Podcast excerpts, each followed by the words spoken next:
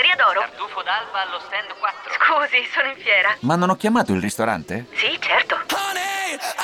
Con Team Ufficio ovunque sei, non perdi neanche una telefonata di lavoro. Rispondi al fisso direttamente dal tuo smartphone e decidi tu quando essere raggiungibile ovunque, in modo semplice e smart. Vai nei negozi Team su teambusiness.it. È il 2 aprile 1967, giornata numero 26 del massimo campionato di Serie A.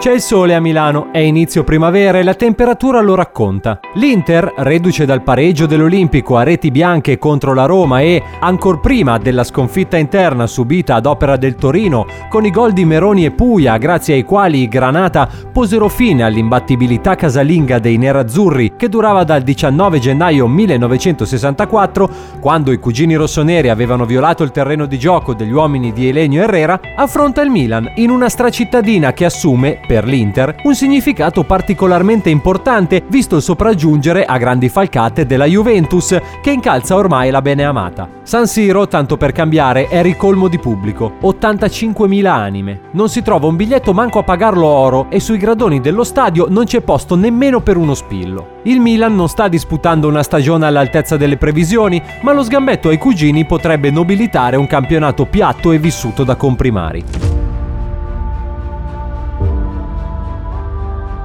Per l'occasione Arturo Silvestri schiera i suoi con Barluzzi, Anquilletti, Schnellinger, Trapattoni, Rosato, Noletti, Sormani, Lodetti, Amarildo, Rivera e Innocenti. Herrera, che va rassicurando chiunque sulla tenuta fisica e mentale dei suoi, risponde con Sarti, Burnic, Facchetti, Bedin, Guarneri, Landini, Domenghini, Mazzola, Cappellini, Suarez, Corso. E la squadra risponde. Risponde come? Passa poco più di un quarto d'ora e Cappellini porta in vantaggio i nerazzurri che continuano ad attaccare, dominano, ma vengono penalizzati dall'arbitro Pieroni che non assegna un evidente calcio di rigore per atterramento dello stesso Cappellini da parte di Schnellinger. Nella ripresa la musica non cambia, solo che gli attaccanti interisti aggiustano la mira e boom boom boom! Facchetti, Suarez e Domenghini stendono i cugini, totalmente dominati in lungo e in largo, tanto che, a fine gara, il figlio del presidente rossonero Carraro, Franco, parlò di prestazione indegna e indecorosa dei suoi.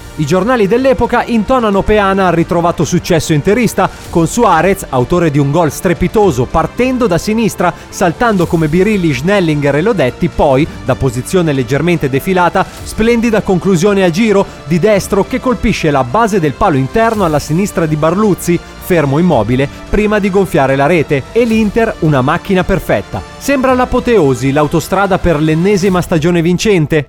Invece,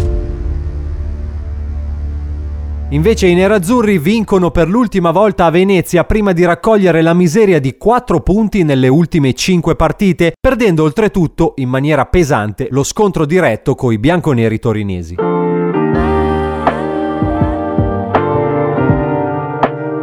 In più ci si mette la famosa papera di Giuliano Sarti a Mantova su innocua conclusione di Di Giacomo a spalancare le porte della vittoria finale nel campionato della Juventus, con un solo punto di vantaggio sulla truppa di Herrera. Vabbè, uno dice c'è la prestigiosa finale di Coppa Campioni contro il Celtic, avversario sulla carta abbordabile. L'Inter va anche in vantaggio, poi all'improvviso si spegne. E i biancoverdi scozzesi ribaltano la situazione nell'ultima mezz'ora, portando a Glasgow il trofeo. Come se non bastasse, il 7 7 giugno i nerazzurri persero anche la semifinale di Coppa Italia contro il Padova, chiudendo quella che poteva e doveva essere una stagione trionfale con un pugno di mosche.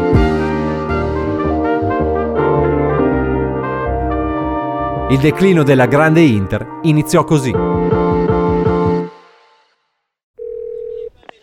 Osteria d'oro? Tartufo d'alba allo stand 4. Scusi, sono in fiera. Ma non ho chiamato il ristorante? Sì, certo.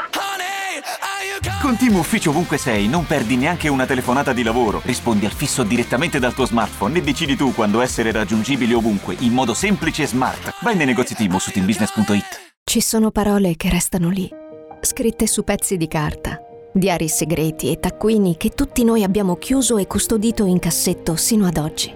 Ma adesso abbiamo trovato il coraggio, la voglia di condividerle ed emozionarci. Noi, in forma anonima, abbiamo deciso di dargli voce. Le parole che non ho mai detto. la nuova serie targata T-Podcast. Ascoltala ora su Spotify.